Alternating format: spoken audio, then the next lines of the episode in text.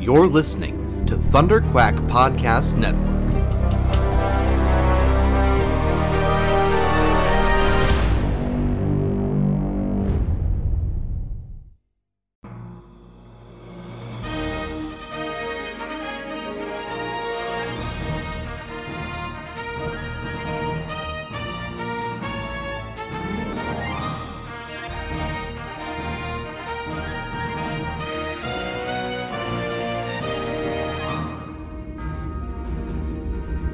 So you think you've got what it takes to join the Alliance?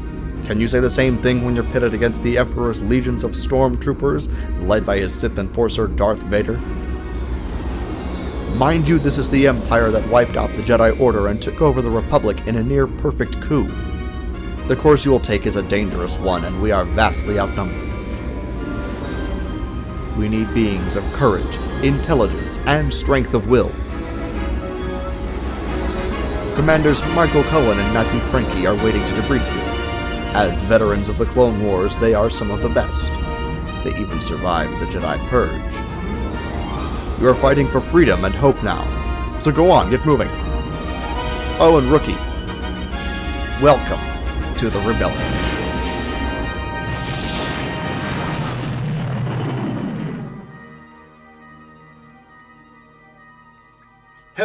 And welcome back to the Rebels podcast. This is our first episode of season two of Lego Star Wars: The Freemaker Adventures. I am one of your hosts, Michael Cohen, and with me, as always, my faithful co-pilot Matt the Crankster Cranky. Uh, how you doing, Matt? Hey, good. I'm doing great. It's good to be back. Hey, Yeah. we're, we're dusting off some of the cobwebs here, Yeah. and uh, it's good to be back talking some Star Wars. We're gonna be talking. Uh, The Falcon did a couple of those when we started recording tonight. you had to you had to like hit okay. the, the ceiling a few Yeah. times and, and cobwebs out. Yeah, no, Absolutely. it's, um, it's all good, man. Speaking of the Millennium Falcon, let's get right into the biggest piece of news. Uh, Yeah. Well, I- yeah.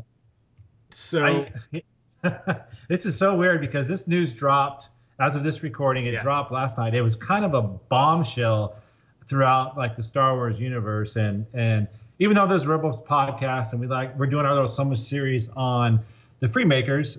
If you're new to the show, we like to talk about current events in the Star Wars universe Yeah. uh, as well, and we're going to do that today. And of course, the biggest news uh, in a long time has been the firing of Lord and Miller on the Han Solo project, Mike. And this this totally like blew me away. I saw this and I'm like, what the is going on? Because this isn't like where they're going to start shooting. They've been shooting since what late January, early February, Mhm. and they got to be pretty much done by now. And now you're going to bring in, you're going to fire. And make no mistake, this wasn't. They, they try to make it all friendly, like, hey, we just Yeah. didn't see eye to eye. Dude, this was a straight up firing.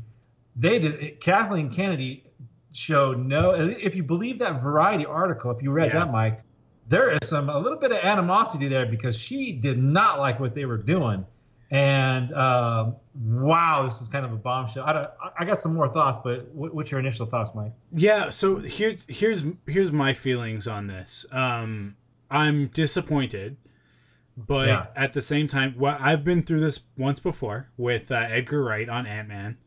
This, Mhm. this this happened with with Marvel, and uh, you know, you bring in directors with a very specific sensibility, and um, that sensibility doesn't match the project. Uh, I think that that uh, that you know that's you're destined for problems. Um, I will say that you know uh, uh, Rian Johnson tweeted I think today that uh, he's had as much creative freedom on the Last Jedi as he did on any of his own projects. Um, So that says to me, like, I don't, I honestly, I honestly don't think that Lucasfilm is the problem. I do think that Lord and Miller wanted to do one thing and Lucasfilm wanted to do another. And I think that uh, if if the reports are correct, you go up against Lawrence Kasdan on the subject of Han Solo, and Yeah. I, Right.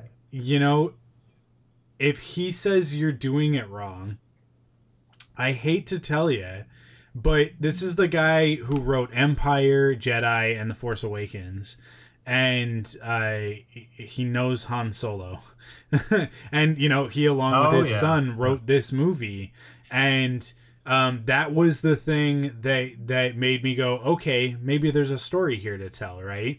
Because this is the deal. You got to think of it this way: Lawrence Kasdan is the guy who writes the idea that Lando and Han are friends from way back in the day. Now, you know, I'm sure that that George Lucas, obviously with the story credit and everything, is very responsible for for breaking that part of the story with Kasdan. But Kasdan is the guy who goes in and fills in the details like I I Lando lost the Millennium Falcon to Han Solo in a card game, right? Mm. And so when like that moment, because because he has to have thought about that in order for the line. Well, that was a long time ago. I'm sure he's forgotten all about that. Like uh-huh. Chewie, Chewie is saying stuff for the most part. Um, if if you go back and you watch some some of the like behind the scenes footage, especially in A New Hope, you'll see that Chewie has actual lines, and then the actors react to those lines, and then they dub it over later with the roar roar roar sound, right? Like it. Right. Chewie actually says stuff sometimes, and that's one of those moments where you can kind of tell that like the way that Harrison Ford plays off of that that clearly that that idea um maybe not as fleshed out as it's become in the fandom and in the in the EU certainly in the in the legends. Um but the idea that like well you know wh- what have you done to my ship? And it's like ah you lost her to me fair and square. It's all there right? So Right. this is this is that guy the guy who who wrote all of that along with his son decided to write a Han Solo movie about Han Solo when he was young. Uh, and uh, and then and then here come Phil Lord and Chris Miller, um, two incredibly talented filmmakers, uh, that have done some of my absolute uh, f- favorite fun silly movies. Um, I think that that Twenty One Jump Street and the Lego Movie are about as much fun as you can have watching a comedy. Um, and and they're also responsible for Clone High, which is one of my all-time favorite animated sitcoms. Um, it might even it's I think it's like I think I'd probably rank it like number two or three. Like Hmm. these guys are responsible for some really really great stuff. That said, I can see where their style and their methodology is not going to mesh with Lucasfilm, which um, I think I think after after Rogue One, it's very clear that uh, it's very it's very prescribed, right? You're making a Star Wars movie, and yet Star Wars stories are to have their own tone and their own sort of feel to it, but they're all Star Wars. And and I think that, you know, for all of the things that Rogue One did that I didn't like, I it nailed the look of Star Wars for sure. It gave us a darker, grittier look, but it definitely nailed the look of Star Wars. And uh, it gave us the darker side of the tone, and and in fact, the parts of Rogue One that I like the least are the places where it tries to go back and inject it with a little bit more of the the standard Star Wars tone because it feels so out of place in the context of the rest of the film. Um, but you know, like like it, it has its own identity in the same way that that A New Hope, Empire, Jedi, um, and and The Force Awakens, and then the prequels kind of all get lumped together. Uh, but th- those there's sort of like those five or six identities that the Star Wars saga has within its films. Um, and there's actually a lot of leeway there, right? Because uh, I was watching a clip actually. Uh, I watched two clips back to back. One was a one was a Clone Wars clip from the Umbaran arc, uh, where you remember you remember when when uh, Rex's platoon the the 501st was up against like they were going through the the jungle or whatever, and then they start firing on like they get fired on, and then they start firing back at, at enemies, and it turns out that it's actually clones. The whole Right. time they were like shooting each other I was watching that clip and and because it just came up in my Facebook feed from one of the Star Wars pages that I follow, and uh, and I was watching it and going like, wow, this. I'd forgotten how great Clone Wars looked, by comparison to uh, Star Wars Rebels, and mm. and I was sort of watching it and going like, wow, this is this is incredible. Like I I've I had really honestly like sincerely forgotten how beautiful that show can be sometimes and the Umbara arc is a great example of oh, that yeah. um, and they, it had that that great moment of all that blaster fire and it, it reminds you of the geonosis moment in the dust cloud all the blasters going back and forth and the lights reflecting off of everything and it's just mm-hmm. so kinetic and everything and the lighting's beautiful and that's one style that's a that's a very prequel style and I caught myself going like, man, I really wish that Star Wars Rebels looked like this. And before my I even finished the thought, the other part of me came in and went, no, you don't. Star Wars Rebels looks like a New Hope. It looks like the Ralph McQuarrie paintings. It yeah. has that muted tone from from his painting specifically from from a lot of that that Mos Eisley um, and uh, and the stuff that w- that possibly would have been Alderaan. Um, it has that feeling to it, and it's it's it's a it's got its own identity. So when you add when you then add Clone Wars and Star Wars Rebels into the mix, the you have so much room to play. So that says to me that Lord and Miller were outside of those bounds. That's the mm. only way that this happens, right? Is that their vision uh so like they said this is from the official release our, unfortunately our vision and process weren't aligned with our partners on this project uh i absolutely believe that um and and i think that that is that that that, that if they were so misaligned um that's the only reason that that they could be let go. Uh, and and you know if you're gonna clash with Kathleen Kennedy and Lawrence Kasdan, you're not gonna make a Star Wars movie, and and people want to um, people want to want to blame somebody, right? They want they mm-hmm. want to get in there and they want they want a, a hero and a villain. It's sort of human nature. And do what think, I'm do you think? Sorry, go ahead. I was just say no. I was gonna say since you're talking about him, do you think they were going too, um, like too, as far as Lord Miller? Do you think they're they were kind of taking it too? I don't want to say corny, but like a little too whimsical or whatever it is for Kathleen and, and Lawrence Kasdan's taste. You know what I mean? Or or Lucasfilm's taste. Like they were taking it to 21 Jump Street and and not and taking it as serious as maybe they I, thought. I think based on based on some of the accounts and some of what I've been reading, I think what happened is that that they are very much into um, a creative, uh, uh, collaborative uh, writing process mm-hmm. on set. And I say writing, but what I really mean is improvisation on set.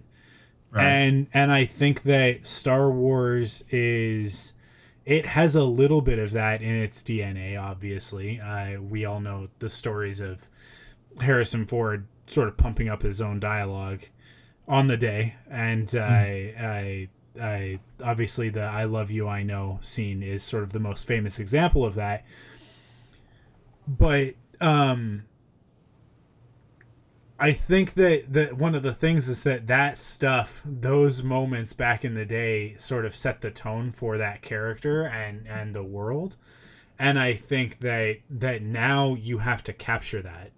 So as much as as much as you might want to get in there and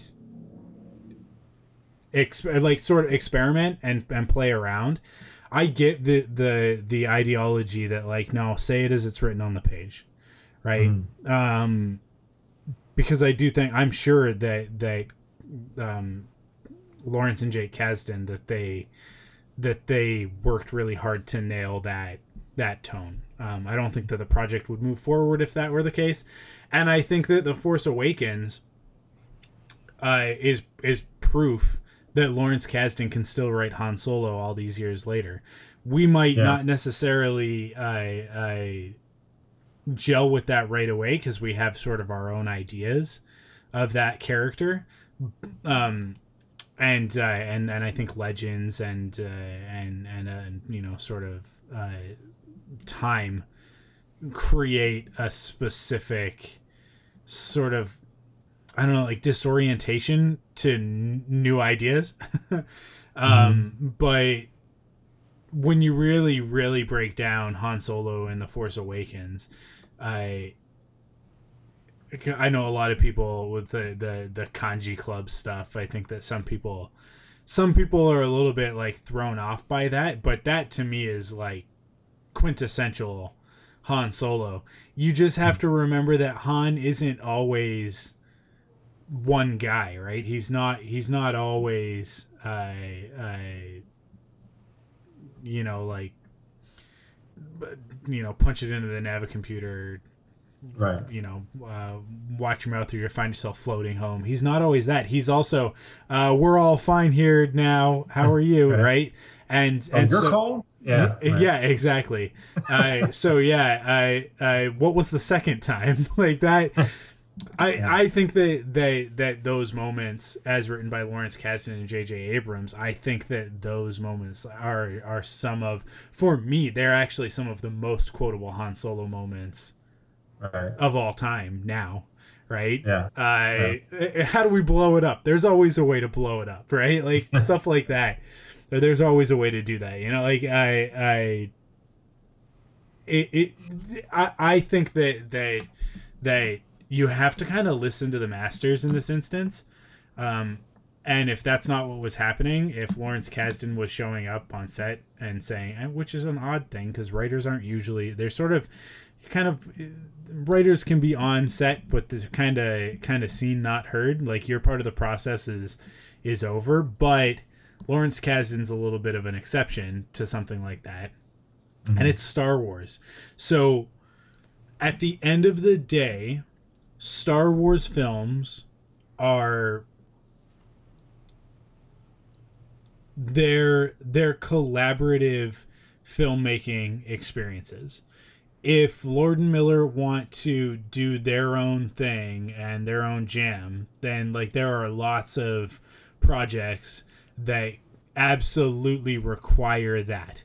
Uh, they were attached to the Flash at one point, and hopefully they'll go back to it because it doesn't have a director right now. And the DCEU is in sore need of voices like theirs uh, attached to it. Star Wars doesn't really need it. Um, I, I think that I think that Star Wars is is kind it's kind of its own thing. I, we've kind of we've talked about it before. I think Star Wars is its own genre, right? It's not sci-fi, it's not fantasy, it's space opera, but it's also you know it's the it's the Buck Rogers, Flash Gordon. It's also John Carter. It's also uh, it's it's also you know I I like the the sort of adventure pulp comic. It's it's kind of everything, but it's its own thing. Like it's it's so many things together, it becomes original. Um, Yeah. It's got the Japanese samurai uh, uh, DNA in it. It's got the Western. It's it's got everything.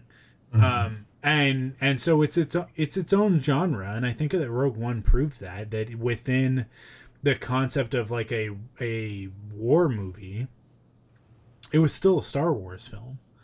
Uh, and if they were doing something that was moving this film away from that aesthetic or ideology, then that's a problem, right? That's it's an issue, and there are two solutions to that problem. They get back on track, focus, and and work towards the uh, the goal that's been set in front of them by their bosses at the end of the day, the people that you're working for, and you knew what you were doing when you signed on, right? Or you part ways. And if you part ways, then that's fine. If that becomes something that uh, that you know, like basically I'm of the mind that uh, if what is reported to have happened happened, they didn't give Kathleen Kennedy a choice. Right. And so she had to remove their choice. yeah. You know what I mean? Like I don't know. I it, Kathleen Kennedy is is is uh, is I would say about seventy five percent business, twenty five percent fun, right? Yeah, oh, and sure. and yeah. that there's nothing wrong with that. That's what you need at the helm of something as as monolithic as Lucasfilm and Star Wars.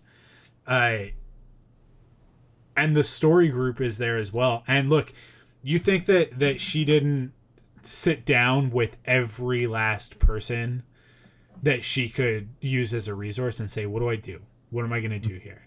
You think that she just sat in her office and went, "I'm kind of sick of these guys. I'm going to fire them." Mm-hmm. I guarantee you that it was not an easy decision to come to because if this is a bad business move to make, uh, unless you are forced with no other choice, right? Um, right. I'm sure that the movie that they would have made would have been a great movie. I think it, I, and this is the same stuff that I said about Edgar Wright with Ant Man. I'm sure that Edgar Wright's version of Ant Man would have been awesome. I'm sure it would have been an awesome movie. I'm sure it probably would have been better than the version that we got. But would it have been a part of the MCU? Right? Would it have fit tonally with Iron Man and Avengers and Thor and Captain America and even Guardians of the Galaxy. Like mm-hmm. and that's another perfect example. Like like people people automatically jump to that Marvel uh, uh, comparison. And what I say to that is look at James Gunn. James Gunn is an auteur. He knows how to make his movies and uh, he is so talented and so visionary that he knows how to make his movie within the confines of the Marvel production machine. And I think that when you look at Rian Johnson and the Star Wars that he's pumping out, like like what did we say about the last Jedi trailer? It looks unlike any other Star Wars movie that's come before. Right? Mm. It has moments in it in that teaser the the rocks levitating uh, sort of as as Rey meditates there, and um, those those incredible shots of her uh, uh, training on the on the side of the cliff and uh, and and just you know s- some of those like grittier darker uh, shots they are they're completely new yet entirely familiar. So there you've got Rian Johnson, who again is an auteur, who is a, a, a prolific uh, filmmaker, working within the confines of the machine that is Lucasfilm, and that's what you got to do. And it's a delicate balance, and it's a difficult thing, but films are a collaborative medium. I I, I I try not to pull this card out too often because it makes me sound a little bit pretentious, but I went to film school. So I might not have professional experience with with this, but I do have practical experience with making movies and and making mistakes. Uh, making similar mistakes of like, no, I want to do it this way. That's the way I'm going to do it. And I'll tell you the times that I stood my ground and did it my way as opposed to listening to the other people around me who might have more experience or might know better about this one specific scenario than I do. Uh, those those moments didn't come out very good. they they were failures, but the moments where I listened to my collaborators, I worked with my team, and I and I borrowed strengths and assets from other people who are more experienced than me. The, the, and that's this isn't just filmmaking this is everything i've done in my life. That is where you create awesome stuff. And if lord and Mer- miller were were not um playing within the confines that they, that they that they signed up for and and wanting to stand their ground and do it their own way, um, even though that way is not Star Wars. You know, as as prescribed by Lawrence Kasdan and Kathleen Kennedy, who, uh, you know, I mean, like we got we've only got two movies out so far, but but we've got a third one on the on the way, and I think that most Star Wars fans would agree. They're doing a pretty good job. They're doing a pretty solid job of making new Star Wars. And uh, and and as I as I sort of said before, if you throw Star Wars Rebels in there as well, I you know, like they've been making a lot of really great Star Wars. So, Yeah, sure. you know, uh it I mean, hell, we're going to talk about Freemaker Adventures eventually on this episode. if you look at Freemaker Adventures, especially this the the the actual first episode of the season, I I, I what's it called? Trouble on Tibault. No, the first one's called The New Home. Well, I, the the first real episode because the new home was Oh, just the, yeah. the the mini Right. episodes all stitched together. Trouble on, yeah. Trouble, Trouble on, on Tibault, Tibault is actually some really great Star Wars. Now, Mhm. it has a slightly different tone because it is Lego Star Wars, so they're allowed to play a little bit more. But that said, the parts of it that are that that that contain the Star Wars DNA in Trouble on Tibault are Star Wars. They're Star Wars through and through. There were some moments, and we'll talk about it. We're going to talk about it in depth, but there were some moments where I like caught myself and went, "Is this Freemaker Adventures? What is this Star Wars Rebels? Is this just a Star Wars movie? Like, what's going on right now?" Because uh, these space battles are incredible. Oh yeah. right? Yeah. So you know, like there is there is so much room for them to do their thing. I think that they really, really had to step outside and they really, really had to go rogue. Uh, pun sort of intended. Uh, in order in order for them for it to get this far. Uh so I don't know. We'll see. We'll see who's going to come in and finish the job. Um, you know, a lot of people are throwing around a lot of names. I've heard Dave Filoni get thrown at it, and I'm kind of sitting here going like, uh, you guys, uh, Dave's working on the new Lucasfilm animation project. Yeah. We don't want to take him away from that. I, I, and and actually, you know, like uh, well, more on that at the end of the episode. Uh, it's something I want to float by uh, Matt, you as well as our listeners towards the end of the episode. Uh, Yeah. But it's kind of not news. It's not recap, but it's just something I'm, I'm thinking about. Um, Yeah. and it has to do with with Dave Filoni and, and that stuff. Okay. But Dave's Dave's too busy. He can't he can't pick up the the the torch and, and do this. And I think that Dave has his own ideas and and uh, I think that there's a project that deserves his touch that uh, hopefully one day we'll get. Um, uh, and and so like let's just save him for that, you know. Uh, yeah. Well, here's the thing. I since hearing it last night, I was kind of I've been thinking about it a little bit. And I, I would go back and forth. And my my initial reaction is like what I said earlier, like what the heck is going on? Like I started thinking about, you know, JJ. He initially didn't even want to do a Star Wars movie, and they kind of talked him into it. Then with uh, Rogue One, there was 40% of the thing reshot, and then you know the Josh Trank and that whole Boba, Boba Fett fiasco, Yeah. and then now you have this. I'm like, what the heck is going on in Lucasfilm? But then then you start thinking about it, you know, because at first you're like, I was excited to see a Lord and Miller movie, and you start thinking about it, talking to you just now, and hearing some of your points, starting to think, you know what, you're right about um, Lawrence Kasdan. This dude knows Han Solo. This guy, he wanted to take him out back in what was it, Return of the Jedi. Not that taking out is great writing. It's just the fact that he was brave enough to go, hey, let's take this character and do what like Harrison said. He needs to sacrifice. We need to build some Yeah. some tension, like they talked about. So he's not afraid to do to do things like that.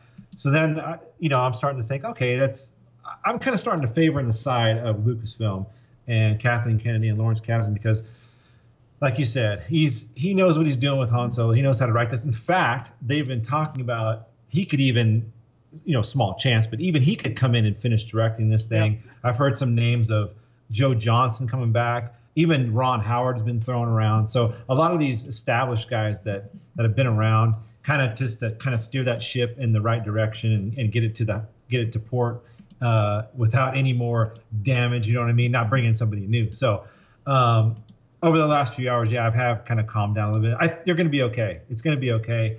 Um, at first, I was like a little bit panicked, like, man, this is this is bad news, especially when you think about it, Mike you got to think like they all went together all the writers and the story group and the directors they they all agreed upon this script right? Yep. And then they're directing this thing and they're, they're, you know everybody's acting on everything's going on for the last what four months or whatever it's been. And then all of a sudden now it's just like now you're gonna cut the cord when things are almost done? Like it's just bizarre like how many movies have gone this far and then they've decided to yeah. you know axe directors? So again, at first I was a little a little worried about it, but now after thinking about it for a day and, and talking out a little bit, it's like you know what they're going to be okay. Um, put the trust in in Lawrence Kasdan and, and his writing ability because, like you said, what he did with Han and Force Awakens, that was some great stuff. So uh, I'm not too worried about it now. I think we're going to be fine. So um, yeah, just it was some crazy news. I mean, and here's the thing look what's happened to some of these DC properties that have come out and they haven't had maybe the courage or they just didn't do it in time or whatever. Like Lucasfilm doesn't mess around with stuff like this. If it's not going to be what they feel is the best possible product, mm-hmm. they'll do stuff like this. Will fire people, you know, months, probably weeks or days away from finishing shooting, and they're going to let people go and like, hey, we'll bring somebody else to to right the ship and do what kind of we want to do. So um, definitely not a um, easy transition out. It sounds like this thing when you get when you read that Variety article, Mike. It does sound like there was a little bit of tension there, and it's just like, hey, you know what? Forget it. You know, we're we want to do it this way. Kathleen's like, nope, I'm in charge. Yeah. You're out. So, woo, man, it's big stuff, man. It's it's crazy news, and it's like I hope this thing is like with the cast they got. I mean, everything was just sounding pretty damn good. You know what I mean? With the cast they had assembled and the way Alden Ehrenreich he came out and he nailed the audition the first time. They looked at a thousand other actors, but he's the one that that kind of impressed him from the beginning. So a lot of you know bringing in Woody Harrelson and all these other actors and um, the guy who was playing uh, Lando. Um, Donald Glover, yeah. Donald Glover. I mean, him. He looked like he was killing it. So everything was pointing to it's going to be pretty. Looks like it was going to be a pretty good movie, which I still think it's going to be but this little hiccup. We'll see how this turns out, man. This is going to be interesting when this movie comes out, and we can come back on this and go, you know, let's look at the difference on on what would have happened and what the ultimate product was. So it's it'll be interesting to see uh, when this thing comes out, and maybe if we hear some stories later on down the line of what actually happened. But wow, some crazy stuff, Mike. That's um, it was blowing up the internet. Man, everybody's talking about this. Everybody's got their theories and yeah but uh, yeah, interesting. Uh, and and we did hear some things which, which was crazy too. Um, not to be a total downer, but man, did you hear about what Carrie Fisher and what was going on with her? Yeah. yeah. Oh boy, talk yeah. about some demons. Whew. Yeah. We don't have to get into that, but uh, man, with all the stuff that she had to look forward to, and and it's one of those things that it just always boggles my mind, man. I just I don't understand it. And yeah, I think it's difficult. You know I mean? It's difficult for guys like you and I to uh, yeah. to to relate to a story like that. But yeah. Um, but obviously, you know, uh, anybody who knows anything about Carrie knows that you know she put up with some stuff. She dealt with some stuff. Yeah. Maybe didn't always make the best decisions, but she always kind of owned that. Um, and uh, and it, you know, it's it's it's unfortunate, but it's I you know I I think that that that Billie Lourd kind of put it the best, which is yeah know, she it's something she struggled with her entire life. She owned and, up to it, yeah, yeah, yeah, and yeah. I and and eventually it is, you know, it's it's what we lost her to, and and that that sucks, but um, I think the most important thing to do is um kind of learn from it. You know, mm-hmm. I right. I really kind of you know I, I I if if if her story can can end up you know influencing a person to uh, make a different choice, then I think that uh, that that's that's an important story to tell, right? So Mm, yeah, yeah, it's one of those things I wrestle with. You know, like how much do we talk about yeah. about it because you know I don't want to be part of the Entertainment Weekly.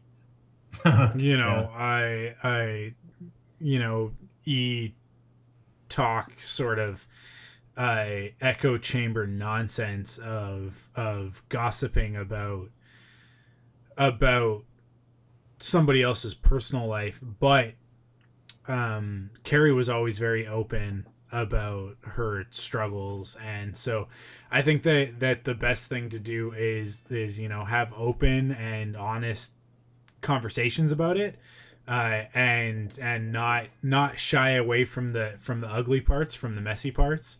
Um, Mhm. but most importantly to kind of have a have a bit of a sense of humor about it and and I think most importantly compassion right? And and kind of look at it as as uh, what it is which is a, a you know a, a, a disease a, a, sickness and and I, I I think I think you know like at the end of the day kind of tragic uh, uh, end to that story. And it was kind of the thing that I was hoping wouldn't come out at the at, by the end of the the you know you know with the coroner's report and stuff like that. But that's the that's the situation. That's what it is. And you got to kind of it's kind of have to accept it. It's really difficult to accept. It was hard enough to accept uh, her her passing in the first place. And then you know kind of uh, the the thing that you fear the most. Um, I think being a Star Wars fan, it, this happened when the announcement of, of Lord Miller leaving the Han Solo project uh, came out. Is that I, you know I have this instant gut reaction of great. Now I have to defend this to all of these random people who don't know Star Wars like I know Star Wars.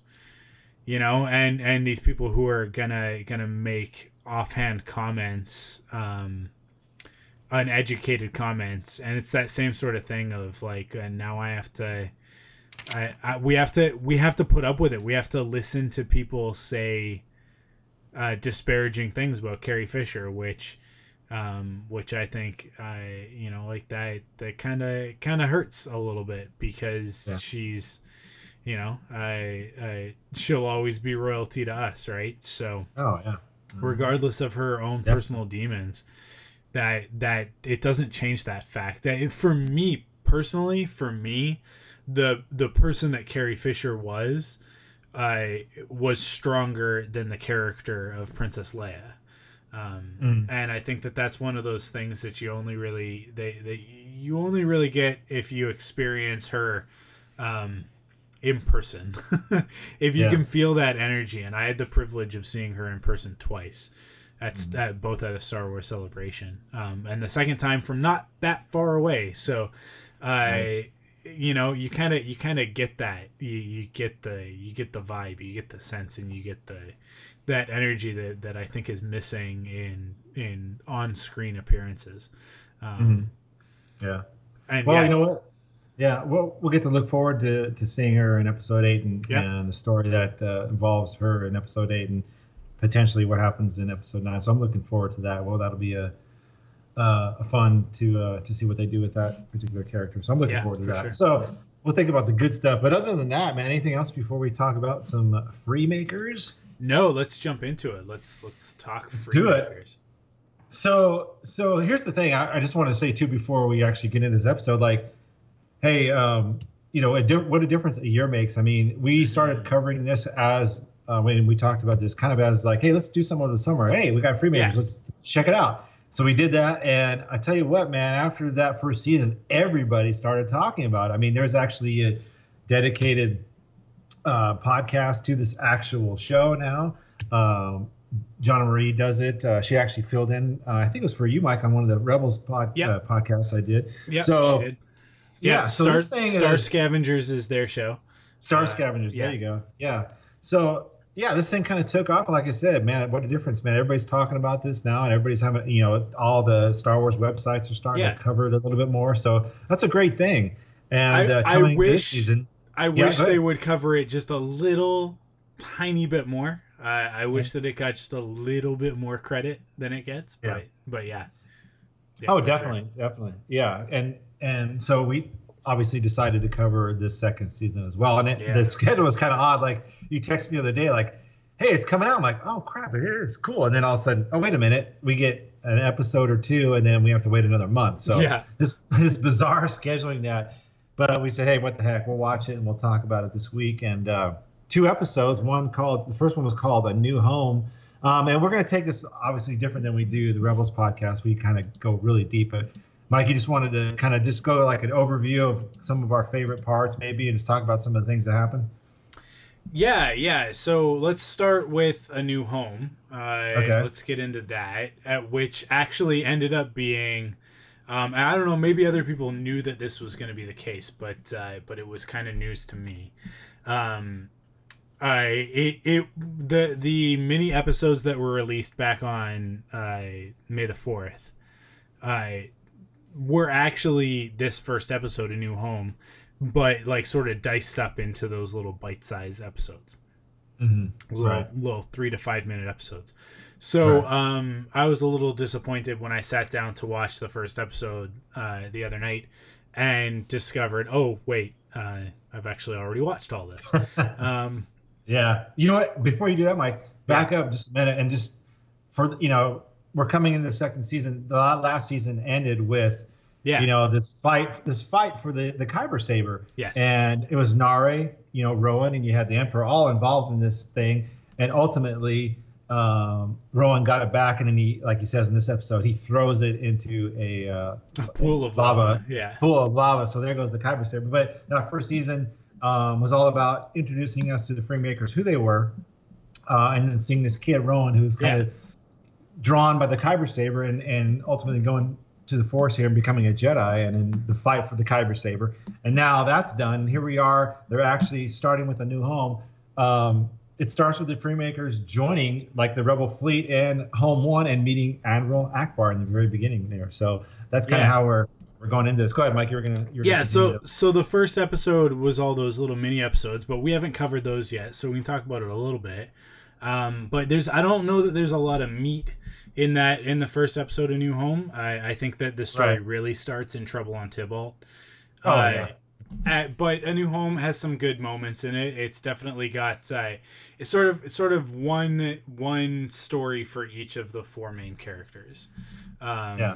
and then sort of one where they work together at the end. So, I Right. I yeah here I'm gonna bring up here these are the these were the the the titles of the four mini episodes. So, Home One, the Freemakers prove their worth to the rebellion with Kordi's amazing bartering skills, which was a really showcasing the the sort of uh, comedic uh, humor uh, side of the show. Um, with Kordi uh, uh, wheeling and dealing and bartering up from uh, uh, what a comdegasser uh, all the way up to uh, to the the was is like a power cell or something that they need. I can't remember, but it was a great great little sort of like glimpse into that character. So if you didn't watch season one, what a great introduction to Kordi, um, and then thrown into battle, which is a great title, which Yeah. is the uh, the mini episode about Roger. Uh, trying to um, he's trying to ingratiate himself with the rebel fleet's uh, droid community um, by building them a after accidentally blowing them up. Right. He uh, he tries to build them a, a droid buffer like basically a, a, a car wash for for droids. Um, and he builds this thing as as sort of I think he's got his he's got it was got the headphones on or whatever or his uh, uh, yeah don't it was like- headphones yeah. yeah, it's like like work, like safe site safety sort of uh, I I earmuffs earmuffs. Um, Yeah. As he's working away building this thing, and as this is happening, uh, the the Empire uh, has found the Rebel fleet, and they're sort of like they're battling the fleet, trying to survive and uh, and and keep all the the ships in the in in the the space air. Um, and uh, and Roger is totally totally out to lunch, but then uh, he ends up saving the day by accidentally launching himself right out of home yeah. one, yeah, uh, and through the the uh, shield generator on one of the uh, the on the star destroyer that was attacking. So those it was a good moment. Um, and then uh, Rowan's secret adventure, where Rowan ends up accidentally inside the tail gunner seat of uh, of the Y wing with uh, with a new character. Yeah, I, I Lieutenant Valeria. Lieutenant Valeria, yeah, thank you. Yeah. Um, who I great addition. Um, Lieutenant Valeria, the the leader of Blue Blue Squadron. Um, now Blue Squadron is the squadron from Rogue One, but Yeah, uh, Blue right. Squadron doesn't make it out of Rogue One. Uh, and as far as we know, they all they all because Blue Squadron is the squadron that goes down to the surface. So uh, Right. once they're down there, I don't think that that uh, any, if uh, uh, many, if any of them uh, manage to make it out. But I, I, you know, I th- this is sort of the legacy of Blue Squadron. I think is is uh, Lieutenant Valeria. Um, which this is Yeah. always the thing with Freemaker Adventures. This is where the show starts to get interesting, right? And uh, th- there's a YouTube channel explaining Star Wars that uh, or Star Wars Explained, sorry, um, that did a, an episode. Is it canon about Lego Freemaker Adventures? And uh, you know, I still think that there's a little bit of debate around this. Uh, and in my opinion, I'll say that um, that it is. I would say the events as depicted in Lego Star Wars: The Freemaker Adventures, as far as I'm concerned, are about, depending on the episode, sixty to seventy percent canon. Um, I think obviously some of the Well, what's characters. the line? What's the line they use? I, What, I- what's the line they use? Like they say it's like it's it's not canon, but it's in God, what was they? I think called it last. Like it's in the it's in the universe still or whatever. In how they it, continuity you know what I mean? Like it's yeah, so, yeah, it's in continuity. Yeah, something yeah like that. so that that's how i feel about it is that like the freemakers are real characters from the star wars universe um they are uh expanded universe characters so they are not saga characters they are not star wars story characters but this is one of the many things going on in the galaxy at the time the way it's depicted in Lego Star Wars, the Freemaker Adventures, is no different than the way that uh, Lego Star Wars 3, The Clone Wars, depicts the Clone Wars characters in a Lego Star Wars video game. So, like, are the Lego Star Wars versions of Anakin, Ahsoka, and Obi Wan not Anakin, Ahsoka, and Obi Wan? No, of course they're not. They are absolutely Anakin, Ahsoka, and Obi Wan, but they're the the Lego Star Wars versions, right? And and so the world takes on those attitudes, and and when you think of it that way, the greatest thing about Freemaker Adventures is that you reverse engineer that. The Freemaker Adventures are real characters, which means that there was this kid Jedi in training who was so close. We're kind of jumping ahead to Yeah. Trouble on Tibault a little bit here, but so close to revealing to Luke Skywalker that he was a Jedi. Um, yeah, but obviously didn't get the opportunity. And uh, and you've got characters like Lieutenant Valeria and Blue Squadron, who we might not see in the movies, but you know, like now these characters exist, right? This is no different to me than uh, Hera being a character who is introduced in A New Dawn and and uh, a a main character in Star Wars Rebels gets a cameo shout out in Rogue One and is now a character on Lego Star Wars The Freemaker Adventures, uh, which takes place chronologically between Empire and Jedi. Uh, so that that to me says like Hera was absolutely at the Battle of Endor in some respect, or involved, or something to that effect, right? Um, I think the most interesting thing is where's the rest of the Ghost crew? But you know, Chopper shows up. Chopper was in that previous one I just Yeah, talked about was. the the um the the uh, thrown into battle mini episode. He's he's actually he's actually featured fairly prominently because at the end of the episode, both he and, and Roger end up uh, testing out the the droid buffer again and get launched into space again. oh right, Um, but yeah, like like these characters exist in the Star Wars universe now. And and what that means is that like they are part of the story. They are there for the story group to use and the moment that I'm really excited for is the moment in the comics or in a novel or something like that where we finally get to you know see these characters outside of the context of Lego Star Wars, right? I think Lieutenant Valeria is perfect for that. I think that that's a character that you could actually like like feature prominently in a story. Like I I I don't know, a really cool example of that could be putting like what if Lieutenant Valeria shows up in Battlefront 2? Right? Because we mm-hmm. know that Battlefront 2 is going to take place sort of around the time of Return of the Jedi, leading and then like filling in the gap between then and The Force Awakens. So, you know, might we see Inferno Squad go up against Blue Squadron? Maybe. That's it's a possibility, and that's the point, right? If somebody in the story group turns to somebody else and goes, "Hey, you know what would be really cool?" they said, you know, like let's put, you know, I I I an X-wing squadron in here. Let's put a, a, a rebel squadron in here. What if we made it Blue Squadron from Freemaker Adventures, and we introduce Lieutenant Valeria to a wider audience through that. Yeah. Or, you know, like, what if we find out that Rowan was part of the the New Jedi Order? What if, what if, in a, a, a, a force back of some kind in in the Last Jedi, we see a couple of characters and they leave just the faintest shred of evidence that one of those characters was Rowan Freemaker, right? That would be awesome. You know, uh, that's the that's sort of the best part of the story group and the best part of watching something like Freemaker Adventures is that we can have these these great comedic adventures with these characters, but then maybe just maybe there's room for them in in the larger Star Wars saga. So, um, Mm-hmm. All of that back to to the to the story of uh, of of Rowan's secret adventure. Uh, he basically oh, yeah. Is in the ship, and uh, and uh, uh, Lieutenant Valeria doesn't realize that it's him back there, and and they uh, they save the day. They they they do their thing. The they, yeah. They, yeah.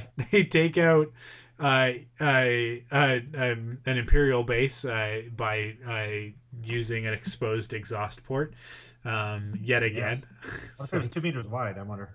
Yeah. Yeah. Um, and there's a good joke about that in the episode that I really enjoyed. Um, and then uh, and then we got Zander Freemaker, superstar pilot guy. Again, introducing us to to reintroducing us to to uh, Zander Freemaker um, and his ugly and uh, and and he I, uh, Lieutenant Valeria doesn't won't let him join the uh, Blue Squadron because uh, they don't have a ship for him. But Zander right. has his own ship, the Blazemaker, right? So the Blazemaker, yeah, yeah. and I. I but you know it it it needs some guns so they uh they they put every gun available on this ship yeah, and uh, it's pretty effective for a for a hot minute uh, before um, the the uh, the the the secret weapon overheats yeah. the entire ship and he explodes. Uh, yeah, but no, yeah, this is a pretty good one. Yeah, and I think it was funny too to see him, like you said. She's like, "There's no guns on the thing. Like, you can't be a, you know, fighter mm-hmm. pilot if you don't have any guns on the thing." So you put all the guns on there, and it, it was kind of funny watching it because it, it, had trouble taking off. Yeah. You know? Yeah. And it finally gets to the it's end of the runway, it kind of falls yeah. off. Yeah. Yeah. Um, that was that was pretty funny stuff. On yeah. this on this particular, I, I didn't even watch the um, the shorts because I was waiting for the uh, the episods. There was four of them. You said. Uh, five. Five. Four, and it, four it of them. the whole show.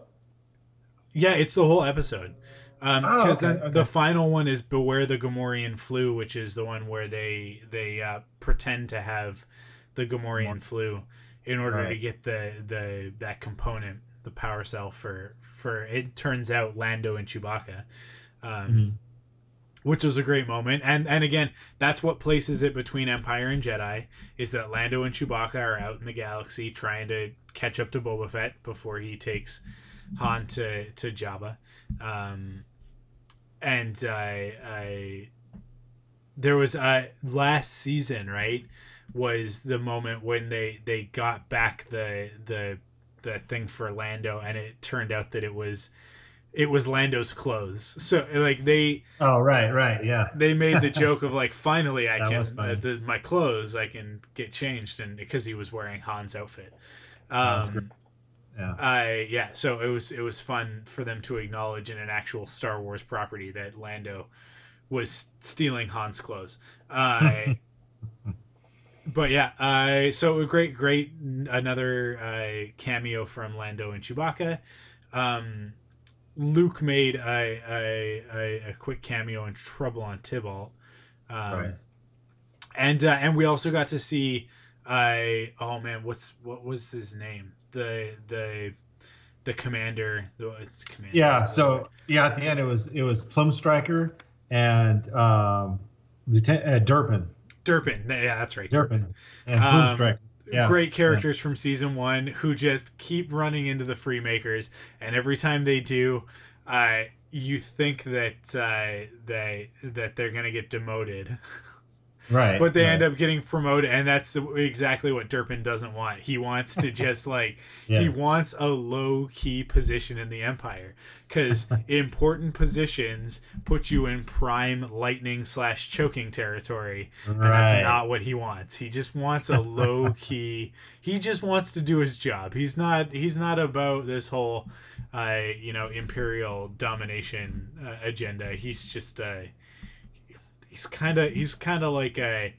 Like a retail store manager, you know. Yeah, right. He's just And- trying to do his job and get through day to day, and how you Yeah. can't really blame him, you know. No, and it's funny too because it's voiced by Richard Kind, who Yeah. he just the voice of that character just matches so perfectly with Yeah. the way he is. You know what I mean? Like he just wants to be the low level, I don't do anything guy. Yeah, for sure. Um, don't don't get noticed because when you get noticed, Yeah. you get force choked. you get force joked. I think uh, as far as this particular episode, I mean, when you see it all together instead Yeah. of in the, the five chopped up, um, some of the things that stood out to me was uh, going back to the beginning is um, the emperor saying, you know, he wants to find Rowan Freemaker. That's his whole mission right now, and Ricky that's what Ricky Freemaker. Oh, he calls him Ricky, right? Yeah, that's right, right. And and that's what ultimately kind of um kind of Ackbar, he's like, I know I wanted to work with you guys when I know the Emperor wants you. Yeah. So- yeah, the hollow of the emperor being like, being like, Yeah. bring me the Freemakers. Yeah. Yeah. That's and that's kind of the beginning there. We talked about Rowan. He kind of builds up the story about about the Kyber saber, and Yeah. ev- you know everybody's listening intently. And all of a sudden, and I just threw it in the lava, and everybody's like, "Oh man, okay, Yeah. whatever." What else can you Uh, do? yeah. And then they, they make comment about uh, I love the line about the spare parts pile. There's like four things in there. You Yeah. know, like that's all the parts they have was just Yeah. four little little doodads there. And then you talked about that new character, Lieutenant Blair, voiced by Yvette Nicole Brown, who most people probably know her from Community. I kind of know her from just a lot of different things. She kind of just shows up in, in a bunch of different things here and Yeah. there, and and even on the Talking Dead, she's a lot on the Talking Dead. If anybody watches the Walking Dead. Yeah, she's Dead, a really Talking- big Walking Dead fan, so she shows Yeah. up on there a lot. Yeah. So that because I'm I'm listening to that character, I'm like, geez, I know that voice, and I immediately went to like IMDb. I got I gotta find who that this is. Who I didn't is- I didn't oh, know yeah. that. And now that you say it, it's like, oh yeah, of course.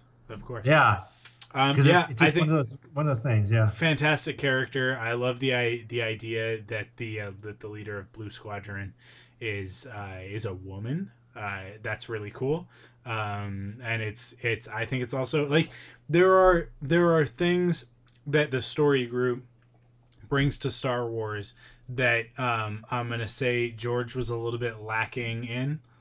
Um, Mhm. And I don't think that it was intentional. I think that it was just, you know, he was writing from his point of view, and his point of view might have been a little bit lacking, but it's really cool to see uh, f- from where I sit, my personal opinion.